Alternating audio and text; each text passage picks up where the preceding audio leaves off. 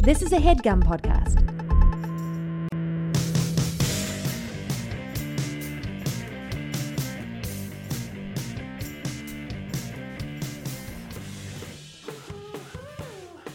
Welcome back to another edition of the Throwback Podcast. My name is Dan Hanzus, joined, as I always am, by my bosom buddy, Bob Castrone. What's up, Bob? How you doing, Dan? It's good to be back in the garage.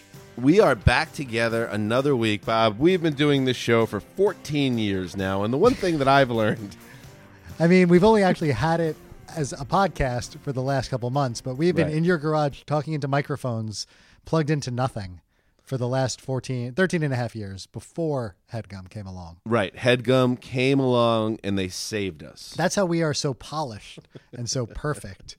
It's because of all that practice with nobody listening. Yep. And now we have lots of people listening. So many, um, tens of millions of listeners, and we thank the entire army out there, and we thank all the people, Bob, who leave comments and ratings on iTunes. Yeah, we wanted to let these people know that we're uh, we're reading we're reading your comments, we're looking at your ratings, and we thought we'd just read a couple. At least one of us, right, at any point, right. maybe has once. There you go. So we thought it would be cool today to like read a couple of these uh, iTunes comments Let's hear him, Bob. and encourage you to To leave- go fuck yourself. Nope, nope, nope. Well, maybe. I was going to say leave more, but Yeah. here we go. Do you think our cratering ratings have anything to do with me now telling the audience on a weekly basis to go fuck itself? I I would actually attribute our cratering ratings uh, to more of the fact that we're covering albums that we care about that maybe the world doesn't. I'm pretty sure it's because I'm telling everybody to go fuck themselves. Maybe. How about a combination of both? Okay, I'll go with you on that. All right. Well, some people aren't fucking themselves and they're leaving us reviews. So that was good. that. Pretty good. Good transition. All right. Where, how do you want to start? Do you want to start with a good review, a bad review, or one that I can't really put my finger on? Uh, can't put your finger on. All right. Um, let's just say uh, this one is from uh, HMS Mike underscore Mike Strike. Go fuck yourself. Here we go. Yep. Do you only kind of like music? Hmm. Prefer to hear two middle aged bros discuss their college years? Hmm. Then this is the podcast for you. Good Bosom point. buddies Bob and Dan review their favorite albums, reminisce about their youth, and profess their love for Stadium Rock. The Throwback Podcast is far from a droll regurgitation of music snobs. Bob and Dan are the caliber of hosts that will skim through and talk over Radiohead's most acclaimed album to discuss why one of them doesn't like Radiohead, while playing a captive audience to middling pop rock singer Blander Travis Pete Yorn. Okay. Take your trip back to the period These are between fair. Fair comments. between 1990 and 2005 to hear a firsthand account of the musical experience for white people as the world transitioned into the 21st century. well, you know what? Never mind. That's a great review. That's a tremendous, spot on review. Uh, that, quite frankly, I think Bob might have written. Uh, I could have. Yeah, because he, he perfectly encapsulates everything that's right and everything that's wrong about our show. What else, Bob? I had trouble getting past the middle-aged bros part. hey, You know, hey, we are what we are. we are what we are. Uh, a lot of good reviews, like from R.K. Althea, uh, saying Dan and Bob are bosom buddies, and it shows they provide a funny retrospective on the albums that I grew up on. Keep up the great work. I like that. That Thanks. was Thanks, honey. positive. Way more positive than um, than not bad five stars by uh, DDATL. Uh, this gets five stars because Hanzus is the best host around on his NFL pod, and he Like manages and he manages to drag Bob's lifeless body to the dry ground. Do you want to tell that guy to go fuck himself? Because you can, Bob, on our show. You know what? I'd like. He gave us five stars. I, he'll come around on me. I like him, obviously. Uh, you think obviously he's really spot like on him. with everything. By the way, we're talking um, about. Um, speaking of droll white guy rock, we're talking about the Wallflowers. Yes, we this are. week, bringing down the horse. Oh, I'm very excited. It's excited. It's Wallflowers week on the podcast. Anything else, Bob? Well, the reason we're talking about the wallflowers is because just a couple of days ago, D R E R K O, either Dr. Urko or Drurko, okay, Bob. uh, five stars. Subject Dan Hanzus has an awesome potty mouth. But uh, within his comment, he said, since the followers of the Throwback Pod have been told this is the place to make our suggestions, here we go. Anything Foo Fighters, I'm on guard. anything Smashing Pumpkins, uh, Californication, or by the way, Wallflowers, Bringing Down the Horse, Stone Temple Pilots Core, anything Soundgarden, and maybe even some Nirvana. So I saw this comment, thought, hey, those are all great suggestions. Let's do some Wallflowers Oh, that's a great choice, Bob, by our friend. By our friends. So leave more comments, give us five stars, tell us what you want us to do, and we're we're gonna do it. Let's do it. Why not? Let's get right to it, Bob. Wait, no, we can't get right to it. We have to talk about. Have you have you forgotten the format of the show? I mean, you get to where were we in the time? I was just trying to get you out of the uh, the reviews portion of today's podcast. Yeah, it was too long. trying to engineer you into the next segment, which is what was happening when Bringing Down the Horse was coming out in 1996. When in 1996? Bob, that's Well, how you, you- set somebody up. You are dragging my lifeless body to May 1996. And here's what happened. That's not fair, by the way. No, my body is full of life. Definitely show signs of life. Uh, on May 7th, comedian Martin Lawrence suffered a nervous breakdown. Remember that? That was a thing. Yeah, uh, I don't really remember that. Or though now that you say that, I do remember it, but it's the first time I've thought, about, about it, it, since yeah. 1996. Yeah, I didn't really care to read more about that. So let's move Yeah. on to the next thing. I hope you're okay, Marty. Uh, this was the month that a 17 year old fan was crushed to death uh, at a festival seeing a concert by the Smashing Pumpkins in Dublin, Ireland. Are you trying to get me fired? You want me to make a joke that goes viral or No, something? not at all. I'm just telling you what happened that month. Very sad, Bob. More sad stuff. Sublime's lead singer Bradley Nowell died of a heroin overdose this month. Eh, it's too bad. It's too bad. No, that was sad. The And- the biggest thing about him, he died and then had the biggest alternative rock album of the 90s. Right. That sucked. That sucked. Also dying sucked, but having no idea that you Well- became Yeah, so it kind of doesn't suck because you'll never know. You don't know. You're just dead. well, this is a spiritual conversation we're having now. You're just Bob. dead, bro. He doesn't know anything. He's dead. Worms and Dirt. Uh, The oh, Worms and Dirt podcast with Bob Castrone. and the other thing that died that month, the show Murder She Wrote. More than 12 million, Hmm. a million more than 12 million Americans watched the final episode. Yet uh, comedy writers are still making jokes about Murder She Wrote. I feel like that's still Move like on. a it's still a trope. It's 21 it's years later, it's like, "Oh, Murder She Wrote." spe- take it from guys that do a uh, podcast about music that came out 20 years ago. If you're still using pop culture jokes from 20 years ago, you're in trouble. Yeah, I mean, We're fine. We're fine. We would never do that. Uh, speaking of pop culture, here are the big movies that came out that month. Barb Wire. Yep, I'm remember you- that Pamela? Big fan of that. Uh, I think she was Pamela Lee at that point. I think you're right. Okay. The Craft. Yeah, which movie?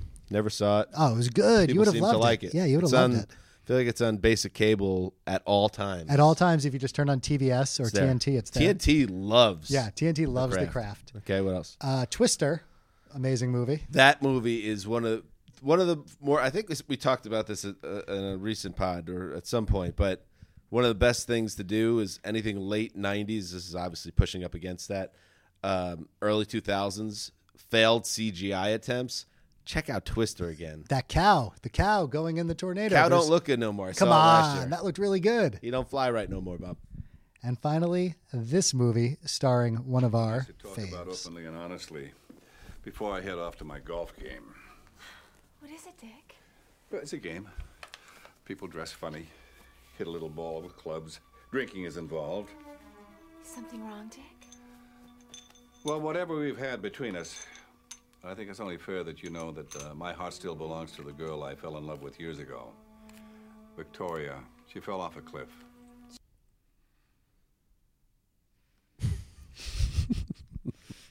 Now, of course, that is the late great Leslie Nielsen, but it's not a Naked Gun movie. Did you just play 45 seconds of Dracula Dead and Loving It? I'm not above it, but no, that was about 28 seconds of Spy Hard. Spy Hard, yeah. Leslie Nielsen is a, a comic hero uh, for Bob and I, but at the same time, can I really get behind anything that wasn't Airplane or Naked Gun? Not really. I urge you to go back and go to YouTube and watch the trailer for Spy Hard, which I just did before we started this Yeah. podcast. So many great visual gags, including Ray Charles driving a bus, like doing like the Because he was spe- blind. because he was blind. And He'd be a uh, bad bus driver. Weird Al doing the opening theme song like the James Bond style, but instead of having like all these sexy silhouettes behind him, it's just like really fat girls swimming, which was right. fine. I'm fine. in, actually. It was I'm fine in. in '96.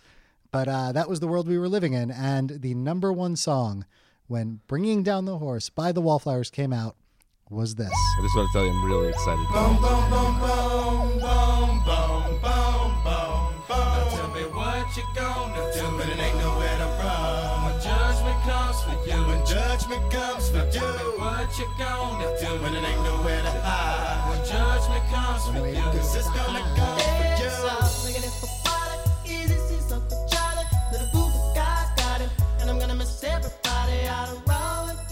I'm gonna miss everybody.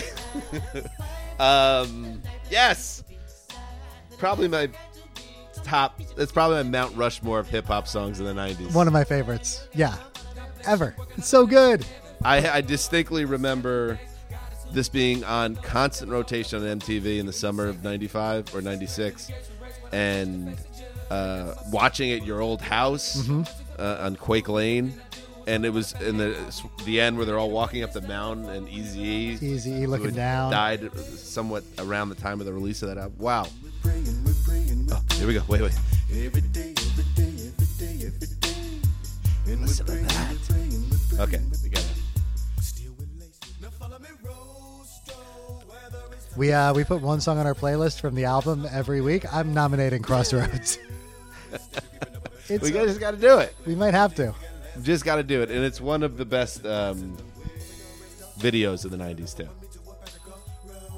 Yeah, this definitely reminds me of like when we were in our prime of hanging out, like 16 years old. Yeah. Like, I think I probably just got my license, driving around, like being able to do things. And we had our group of friends where we were just together all the time, and that song was on constantly. Yep, absolutely. It's a great one, and uh, and uh, one thing I want to say about is I'm gonna miss my Uncle Charles. yeah, he really missed his Uncle Charles. All right, bringing down the horse by the Wallflowers, and the album starts with the biggest hit they ever had, One Headlight. I thought I had it when the vocal came in. All right, this one is One Headlight by the Wallflowers, WPLJ.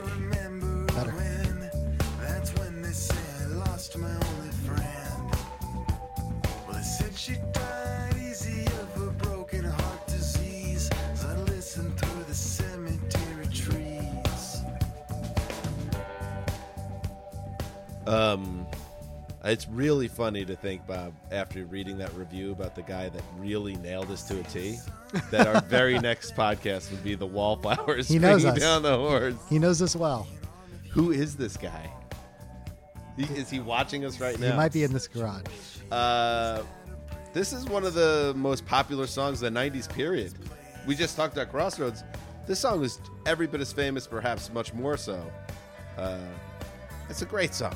Yeah, when this, oh, I'm, I'm not even going to talk right now. We to- Yeah, we gotta listen to this. Score. Come on.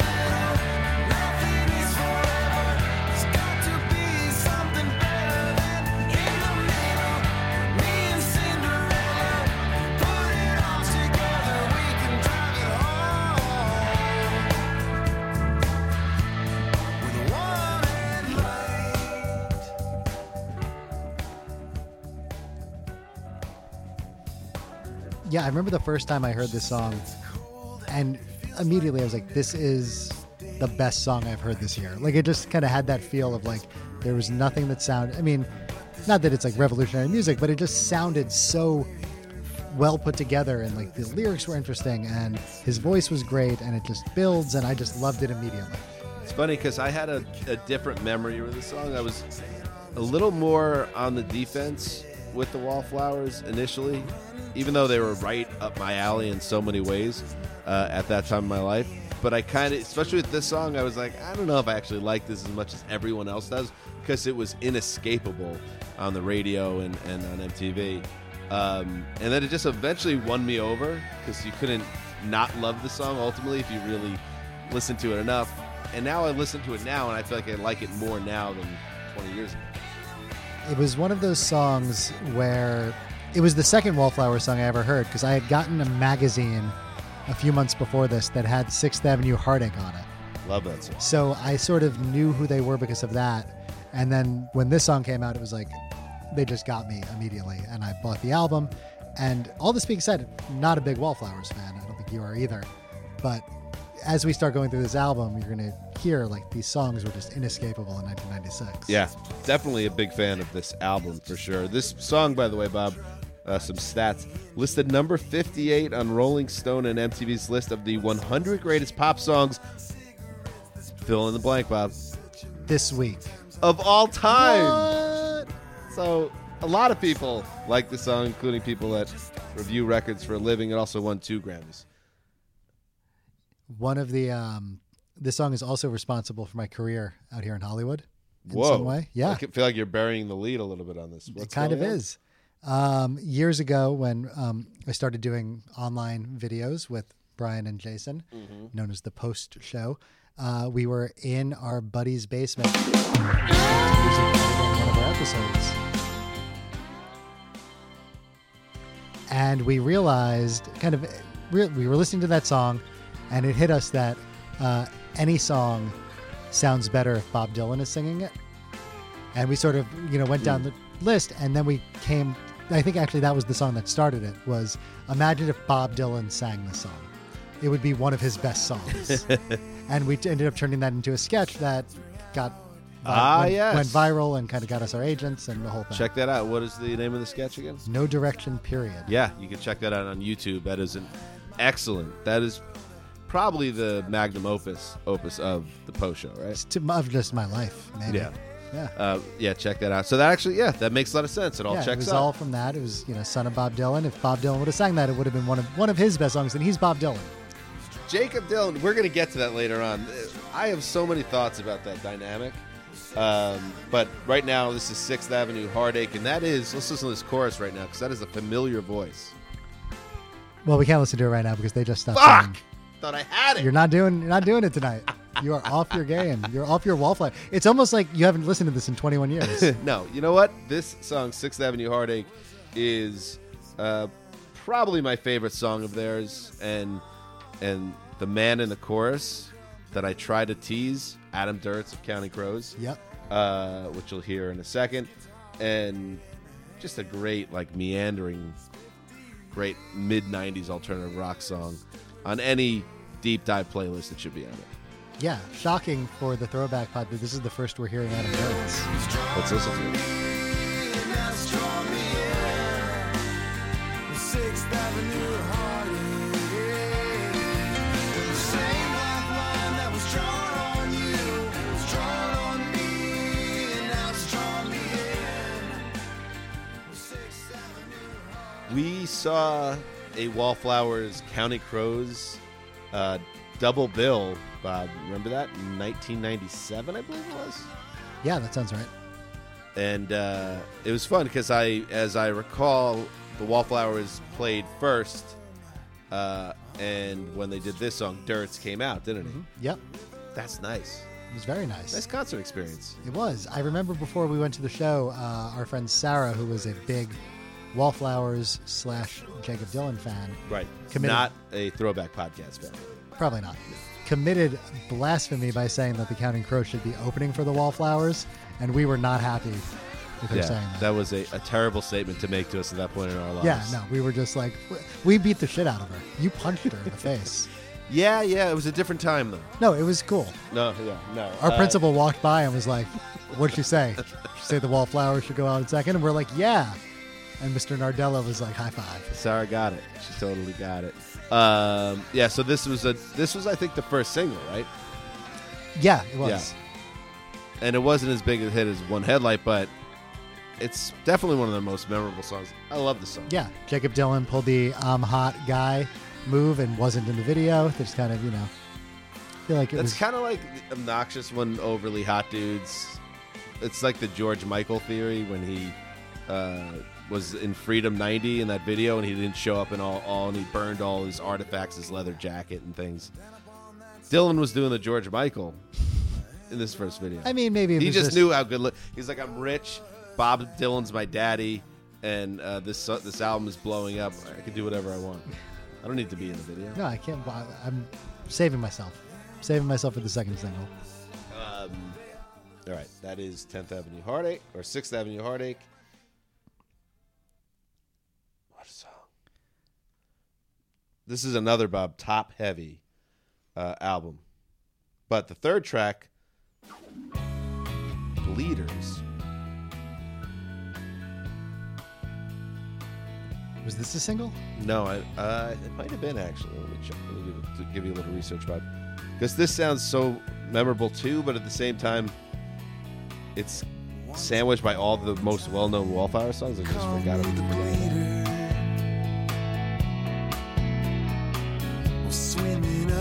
Up this river with sentimental fever.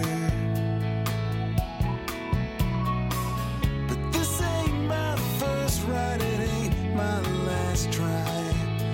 Just got to keep moving on. If they catch me ever, they'll throw me back forever. I don't really remember this one. I remember listening to it. I don't think it was on the radio.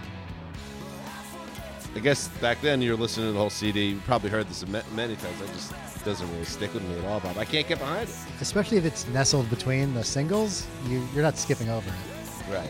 So you you had a, usually track three. You would think as top heavy as this album is, because let's go to track four. Uh, Wait, hold on. I'm enjoying this. There's nothing wrong with You the are? song. Yeah, why are you just trying to skip over Bleeders? Am I to go nuts about Bleeders? What's your problem with Bleeders?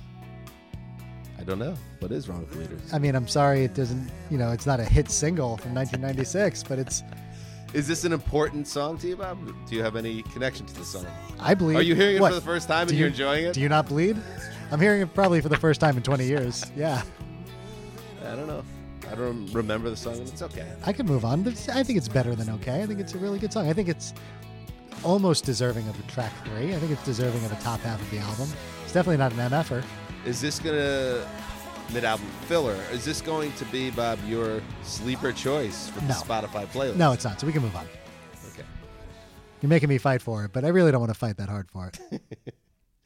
Uh, now track four, a ballad. Ooh, it's a nice one. Ooh, it's nice, Bob.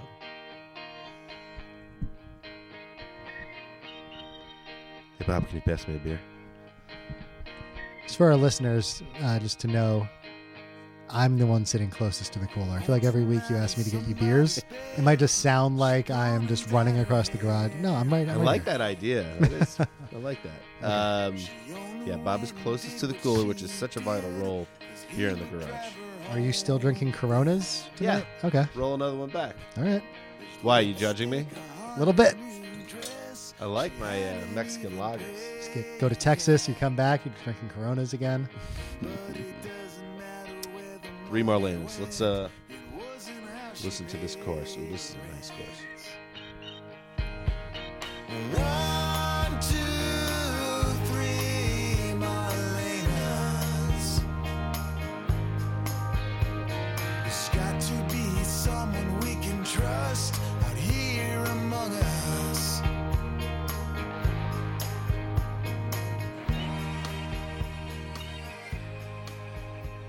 This was the fourth and last single released from the album. Bleeders, not released, Bob's single.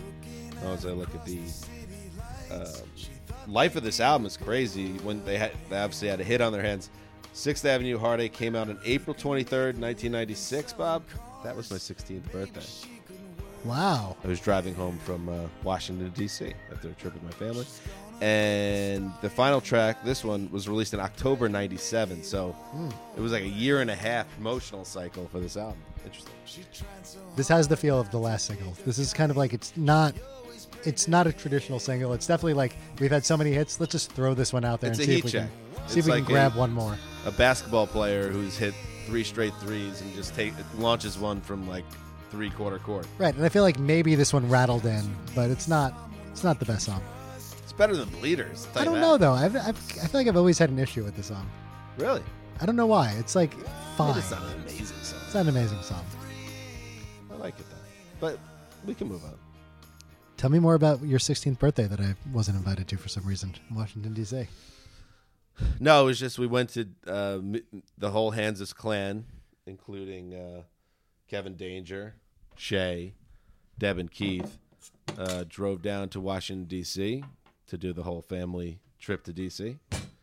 and it was fine, whatever. and then we got in the car. It was like, oh, when are we going back? You know, to New York. It's like, oh, on your birthday. So I sat like packed into a Chevrolet Celebrity for seven hours, being driven back from Washington D.C. for my birthday. So really nice memory, I guess. I guess. We were together though, and that's what was the most important Okay. thing. Right, right. 16's a big one because that's, you know, the beginning of driving. Like that was probably the last time you were in the middle seat of the back with your entire family in the car. Yeah, but I was a little more late. I actually didn't get my permit until I was seventeen. Yeah, you were a dick about it. Drove your ass around forever. Here, here's the next track. We'll get into that in a second.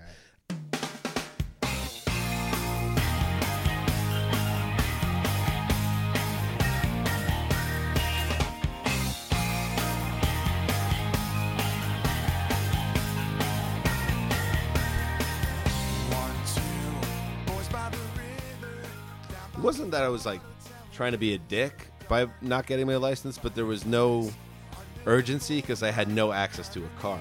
You got your hands on that LeSabre through hard work at Hallmark, was it?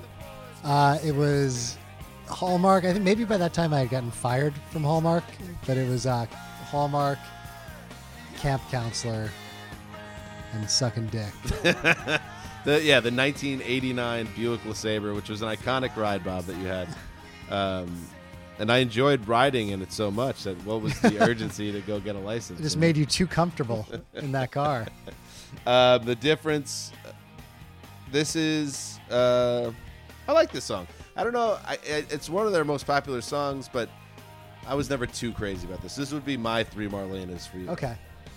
Yeah, this is kind of reminds me of like a Hootie and the Blowfish single, like the only want to be with you kind of level of single, Right. where it's like hitting all the beats, but there's nothing really to it. Yeah. You know. You know what's weird about the Wallflowers? This album was massive. I think it sold almost five million copies in America alone. And it wasn't their first album. They were one of those weird bands where they have the album and they just are not on the grid at all. They opened for the. They put out an album. They opened for um, the Spin Doctors in 1992. Where want to? You know, you and if you want to get on us for you know our middle of the road dad rock taste, like we weren't into Spin Doctors. We No. gotta, you know, we had standards. Yeah, I mean Gin Blossoms, sure, Sure, of course, but Spin Doctors, nah. absolutely. Hootie, a little bit. Spin Hootie Doctors, had their had his moments. Uh, we're not- Are we gonna do that album? Crack Rear View? I don't see us doing that album. I don't think either of us owned it, right? Some I get someone gave it to me because at one point America realized there were 16 million copies of uh, Cracked Rear View now floating around the country, Uh-huh. and they just started passing hands. They are all at used record stores right now. Like you could just go in there and get one for a nickel anywhere across this country. Um, okay, so that is the difference. So in tracks one, two, three, four, five, it's all four singles. So the back half of the album begins with a track called Invisible City. Bringing it down after all the singles. Yeah. I don't. We talked about this on the Killers podcast. If you know what your singles are going to be, don't you want to. If you were putting out a 12 track album, wouldn't you kind of space them out? Or would you just go, bang, I'm dropping them all in the first half? No, you go you go singles one, three, seven, and nine. I like that. Yeah. Nine, that's interesting. Yeah, well nine it's like your three Marlenas kind of single. Nine's like the last single. um, I want to share an artist who I thought had the greatest order for a hit album ever. You ready? You could Hold also go you could also go three, four, seven, nine. But three has to be a single, seven has to be a single. And I'm not gonna fucking back down from that. I'm with you. I, my favorite single release order ever was Born in the USA. Born in the USA, track one. Darlington County, track three. I'm on Fire, track six. Glory Days, track 10. Dance in the Dark, track 11. I mean All over. it's all over. One, three, six, ten, eleven. Speaking of Bruce Springsteen, when he came out on stage I'm glad you brought this up because um, at the MTV Music Awards in 1997 and did one headlight with the Wallflowers, which was fair of the Wallflowers to do since it's basically a Bruce Springsteen song. um, it did not go too well for young Jacob. Jacob, I didn't think. I feel like this is a narrative created by Bill Simmons, the sports guy, from like an old article he wrote. I don't know like- if it's a narrative. It's just he he brought it up. yeah, Uh, but I'm sure a lot of other people notice the same thing. And then if you go back and watch, Jakob Dylan is barely singing on stage. There's no performance to him. Springsteen, and this is when Springsteen was kind of off the grid. He just shows up for the song and just melts the entire stage. yeah. I think it was. we'll we'll tweet that out. I mean, yeah, you judge for yourself. I but think, you thought Jakob held his own in that. no, I'm not going to say that. He I just very meek and like a, a wimpy mid '90s he's just not a performer. He's just not like an engaging performer. Whereas Springsteen is Springsteen. But that's kind of what I'm saying. I know. I just I feel like it was a little hy- hyperbolic to be like he just wiped the floor with him with his own song. He kicked his fucking It ass. It was humiliating. Me and Jacko were like, "What? Come on." Um, all right. I mean, you you could die on that hill. The Jakob Dylan did not get blown away by Bruce Springsteen. I didn't say that. I'm, I'm Well, that's what you're saying. You're saying that that's been overblown, but it really is true. saying take take it easy. You had Bruce Springsteen come on to sing your song. What you're, you're gonna go like toe for toe with him and just try to like out Bruce Springsteen him? You should have tried. Uh, Jakob was like, he had his little pod hat. Remember what do they call those? The pork boy caps or whatever. And he's playing it, like, and it is it. And then Bruce just. it wasn't just that he was louder. He was actually an animated uh, human. The other person was a corpse that was being dragged through the song. All right, fair. These are all fair points. Um, track seven. Oh, I remember this song. Track six, Laughing Out Loud.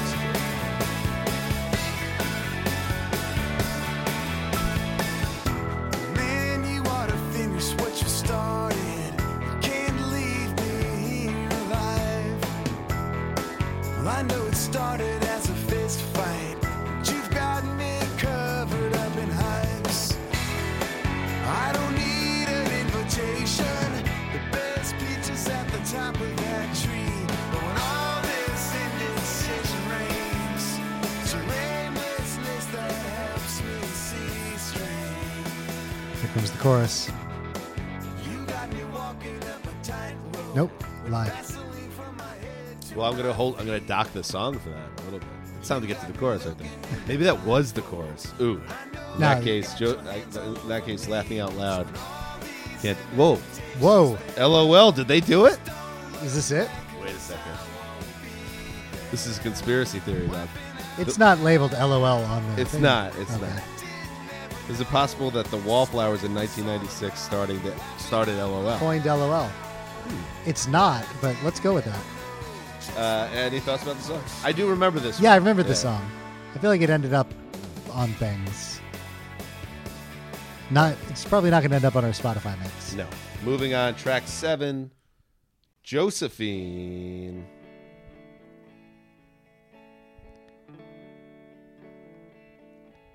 Oh, I think I like the song. Yeah, this is legitimately an album I haven't listened to in 20 years. Yeah. Maybe that's yeah.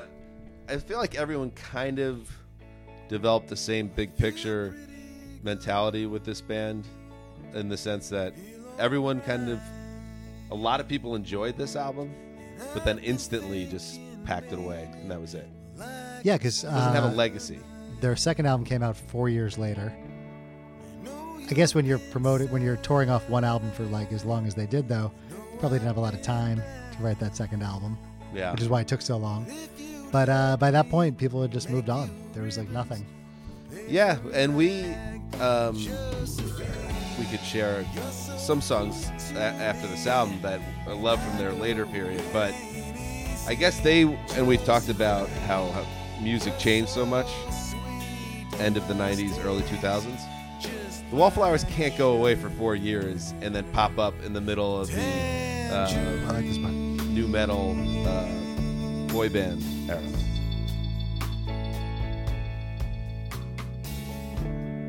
won't make a sound. I like. Uh, Sleep on the ground. When you wake, I I feel like Sarah would have loved this song, and all girls who were in love with Jakob Dylan would put themselves in the Josephine place. Do you remember that uh, Jakob Dylan Rolling Stone cover where Yes. they just like blew out his eyes. Just his to- face, yeah. Yeah, just his face with his perfect cheekbones, and they like blew out his eyes to be super blue. Right. I feel like that I saw a lot in college in like girls' dorm dorms or dorms. Yeah. Um, or maybe it was just Sarah's dorm. Maybe Sarah, yeah. But he was a really good looking dude. I don't know who Bob Dylan was. He was born in 1969. I'm sure Bob was doing uh, some good business at that point in his life. right? business. I mean, come on. Come on. Bob Dylan in 1990, 1969 had probably the choice of any woman in Manhattan, right? Yeah, I'd say probably bigger than Manhattan. Probably the whole all five boroughs. I just when I think of Bob Dylan, I think of him only living in Manhattan and never leaving here and just being that guy. He's like the guy that's always in Manhattan. Did you ever see Inside Llewyn Davis? Yes. I finally saw it. I loved it. That's weird because I saw it and I was like, I don't get why everyone loves this movie. But then I saw it again and I liked it a little more. And I was thinking, well, if I watch this another time, I'm going to be way in on this movie. Yeah, I I just love Bob Dylan and that whole scene, like the whole story of Bob Dylan and that whole world. And it was great to like see the story of not Bob Dylan. You know what's living in the weird? world. There is no story between Bob Dylan and Jakob Dylan. at least Yeah, there never publicly. really was. Is it kind of weird how obviously he was self-conscious as you could understand and never talked about it. Jakob Dylan about his dad. Not too self conscious though to be Jacob Schwartz, just a different Jewish last name. yeah but that would have been kind of overkill. I think he made the compromise that I understand that I'm probably getting some preferential treatment here because I'm Bob Dylan's son. For instance uh, on 6th Avenue Heartache did a little research for the show Bob the slide guitar on 6th Avenue Heartache, the first single by the Wallflowers, which means that nobody knew who they were at that point. Mike Campbell of Oh, uh, wow. Tom Petty and the Heartbreakers.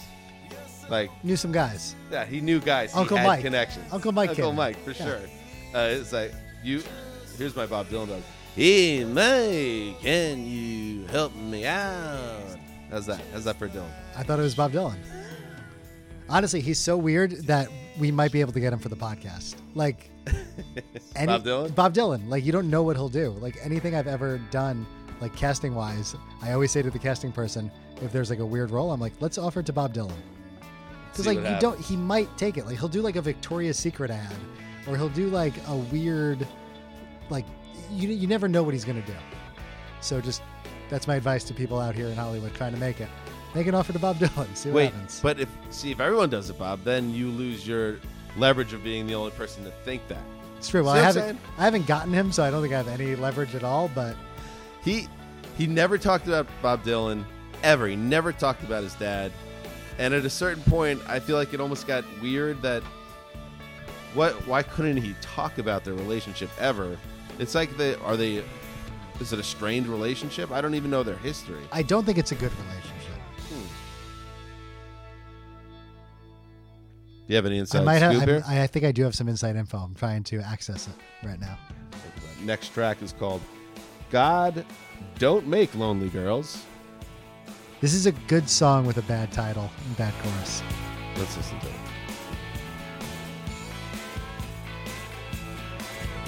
Those are some generic licks, man.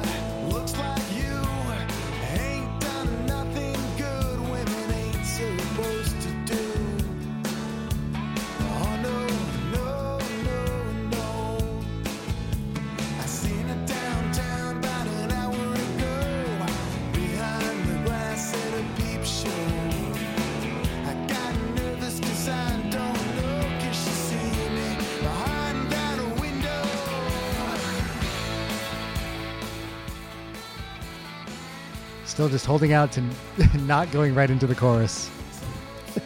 they love that move. You know what this song sounds like to me? Like late period, like mid late period Bon Jovi. Oh, It's like early 2000s Bon Jovi. oh, that's not good. I was gonna say Cracker, but you're right too. It's like when he was like It's My Life era Bon Jovi. Or uh, Midnight in Chelsea. Yeah, for sure. Yeah. So I, I, don't know. I don't know if I ever made it to Steven to the album. I gotta be honest. Here's the chorus. Sure didn't want 'em head smooth and God don't make lonely girls. Yeah,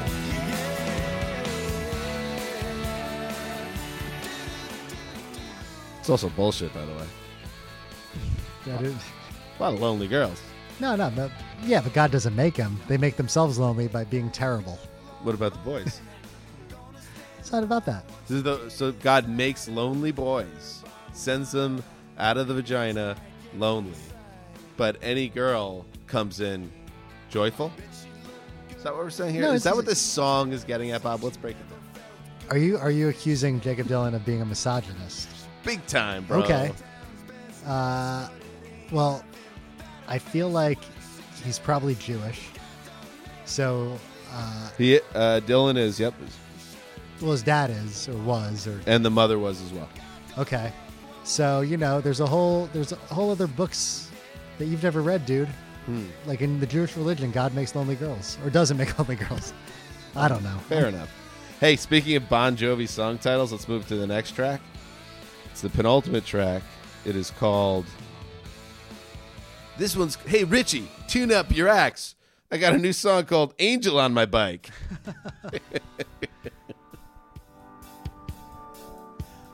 I mean, I could pretend like I know the songs at the end of Bringing Down the Horse. I just don't. I know those. Nobody singles. wants you to pretend. Yeah. So, am I going to tell you that this is the first time I've ever actually listened to Angel on the Bike? Yeah. I'm going to tell you the truth. I definitely listened to the whole album. I just haven't in a long time. So I'll I'll say the singles all hold up to me. They're all great, but there is definitely a bit of a generic dated feel on these non this does feel very dated. I think even the singles feel dated. It feels very 1996. Yeah, maybe and maybe that's not such a bad thing because they were kind of doing like Americana type music. Uh, but this sounds very generic to me. Maybe that's part of the problem they didn't have legs. Maybe they just they got Yeah. hot and they just didn't have enough songs. Give it a shot.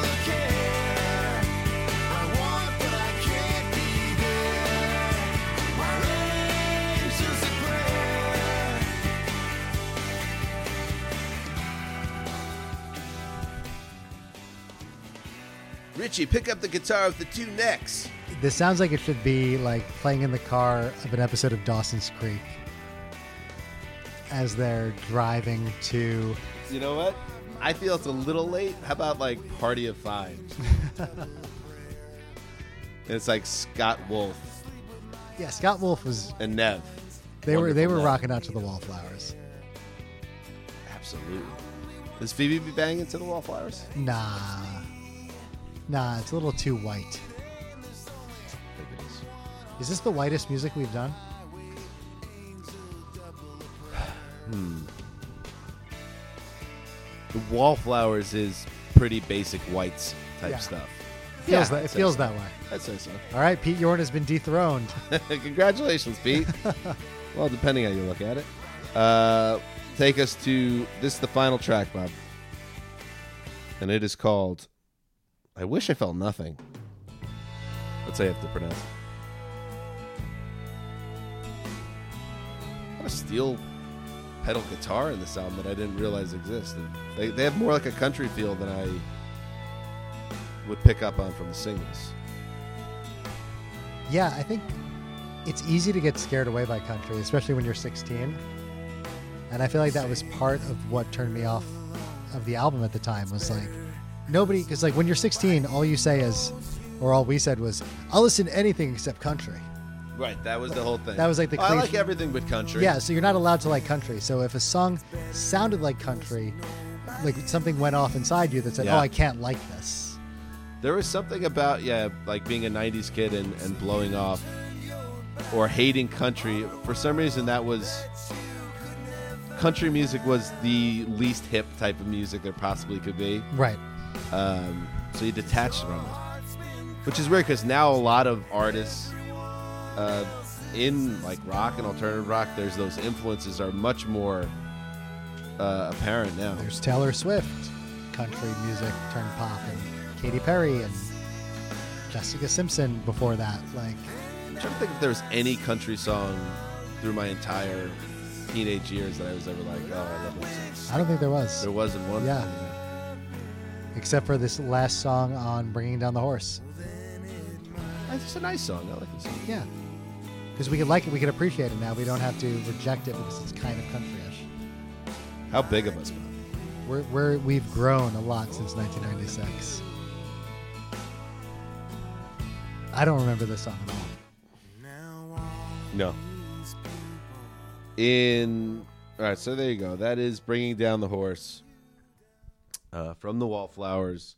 Uh, Bob, I do want to hit on this because though the entire country forgot about the Wallflowers, Bob and Dan in 2000 were like way plugged in on some level. Um, not in terms of actually supporting the artist or buying their CDs, but in the era of Napster, Yep. um, the singles that did finally show up four years later uh, for their follow up, we love them. I remember that specifically. Yeah, they were total Napster songs. Because I, I do think I bought I got the album for Christmas or something, but not not before we downloaded all of the singles off Napster, including Uh, this one. Yeah, this one, this one, Sleepwalker. I think this was the first single. Yeah, it was. I think they went on TRL.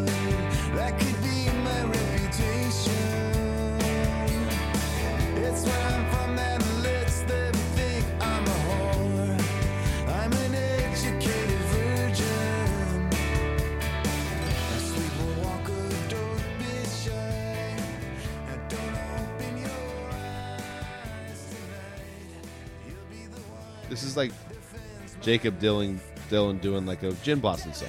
Or like an. R- late period REM song. Yeah. Sam Cooke didn't know what I know. I'll never be your Valentine, a sleepwalker with me. God only know that I've tried.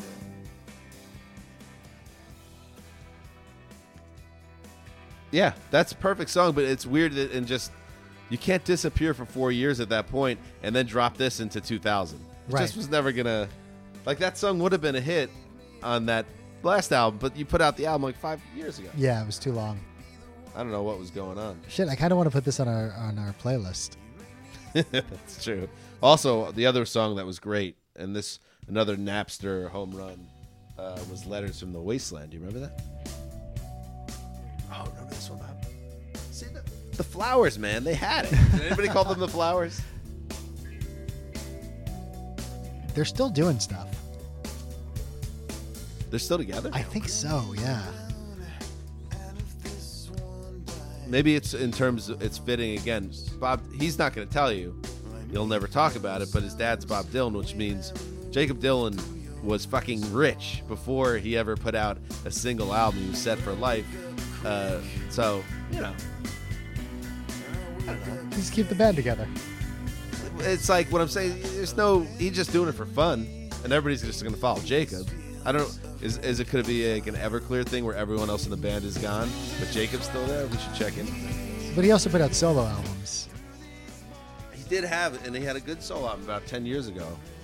I remember it had a really nice song. Yeah, it was one of those albums that was just at Starbucks. And playing in Starbucks, for sale at Starbucks. One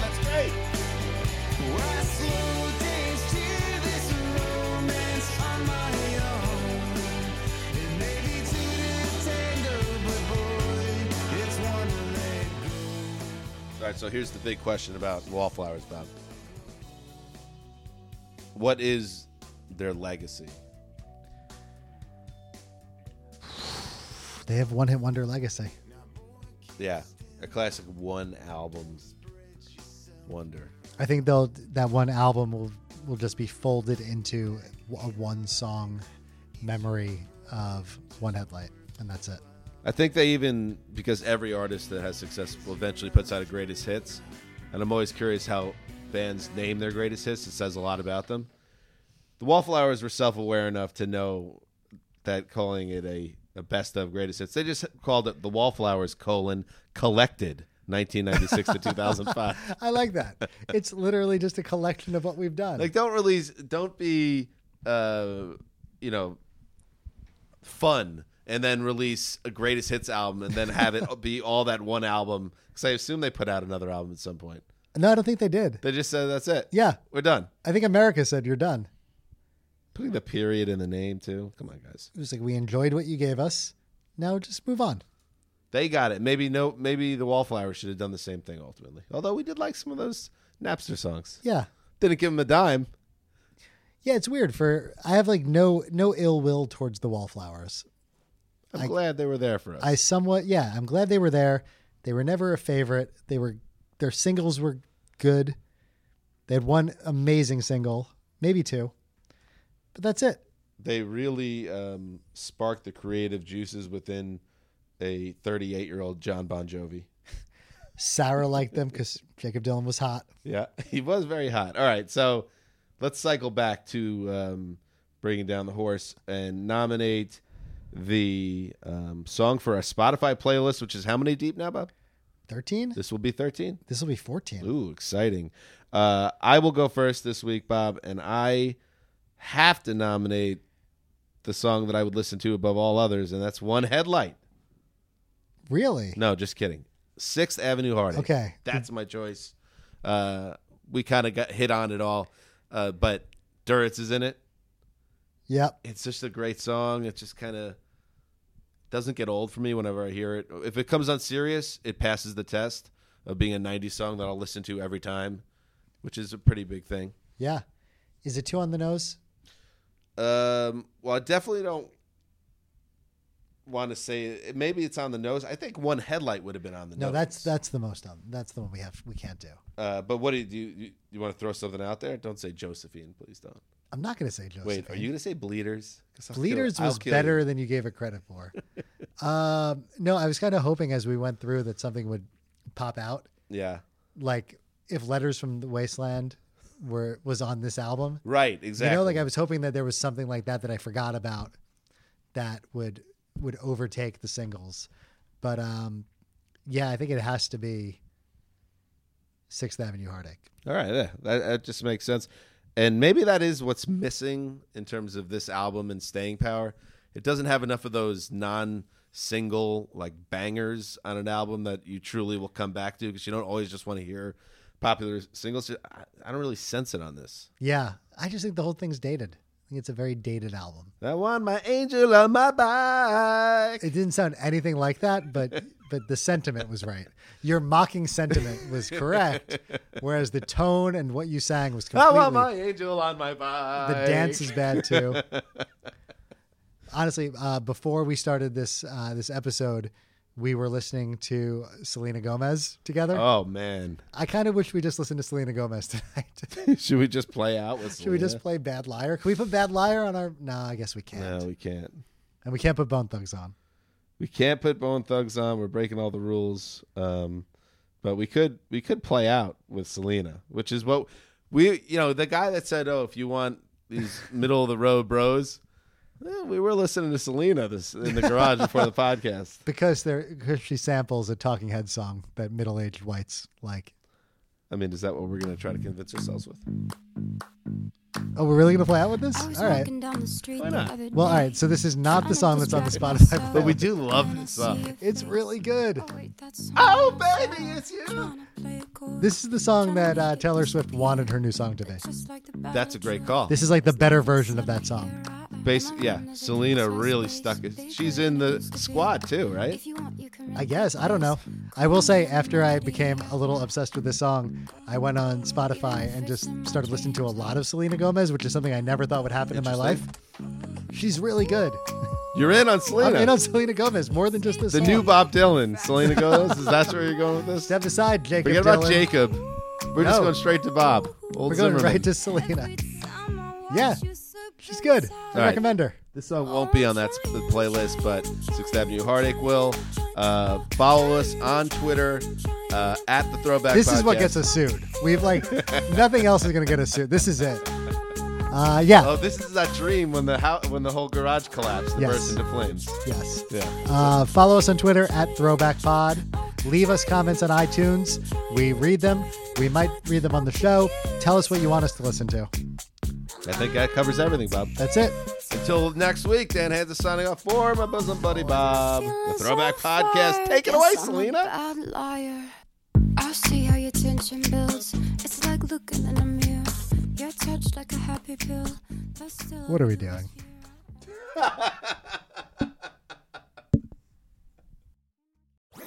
that was a headgum podcast.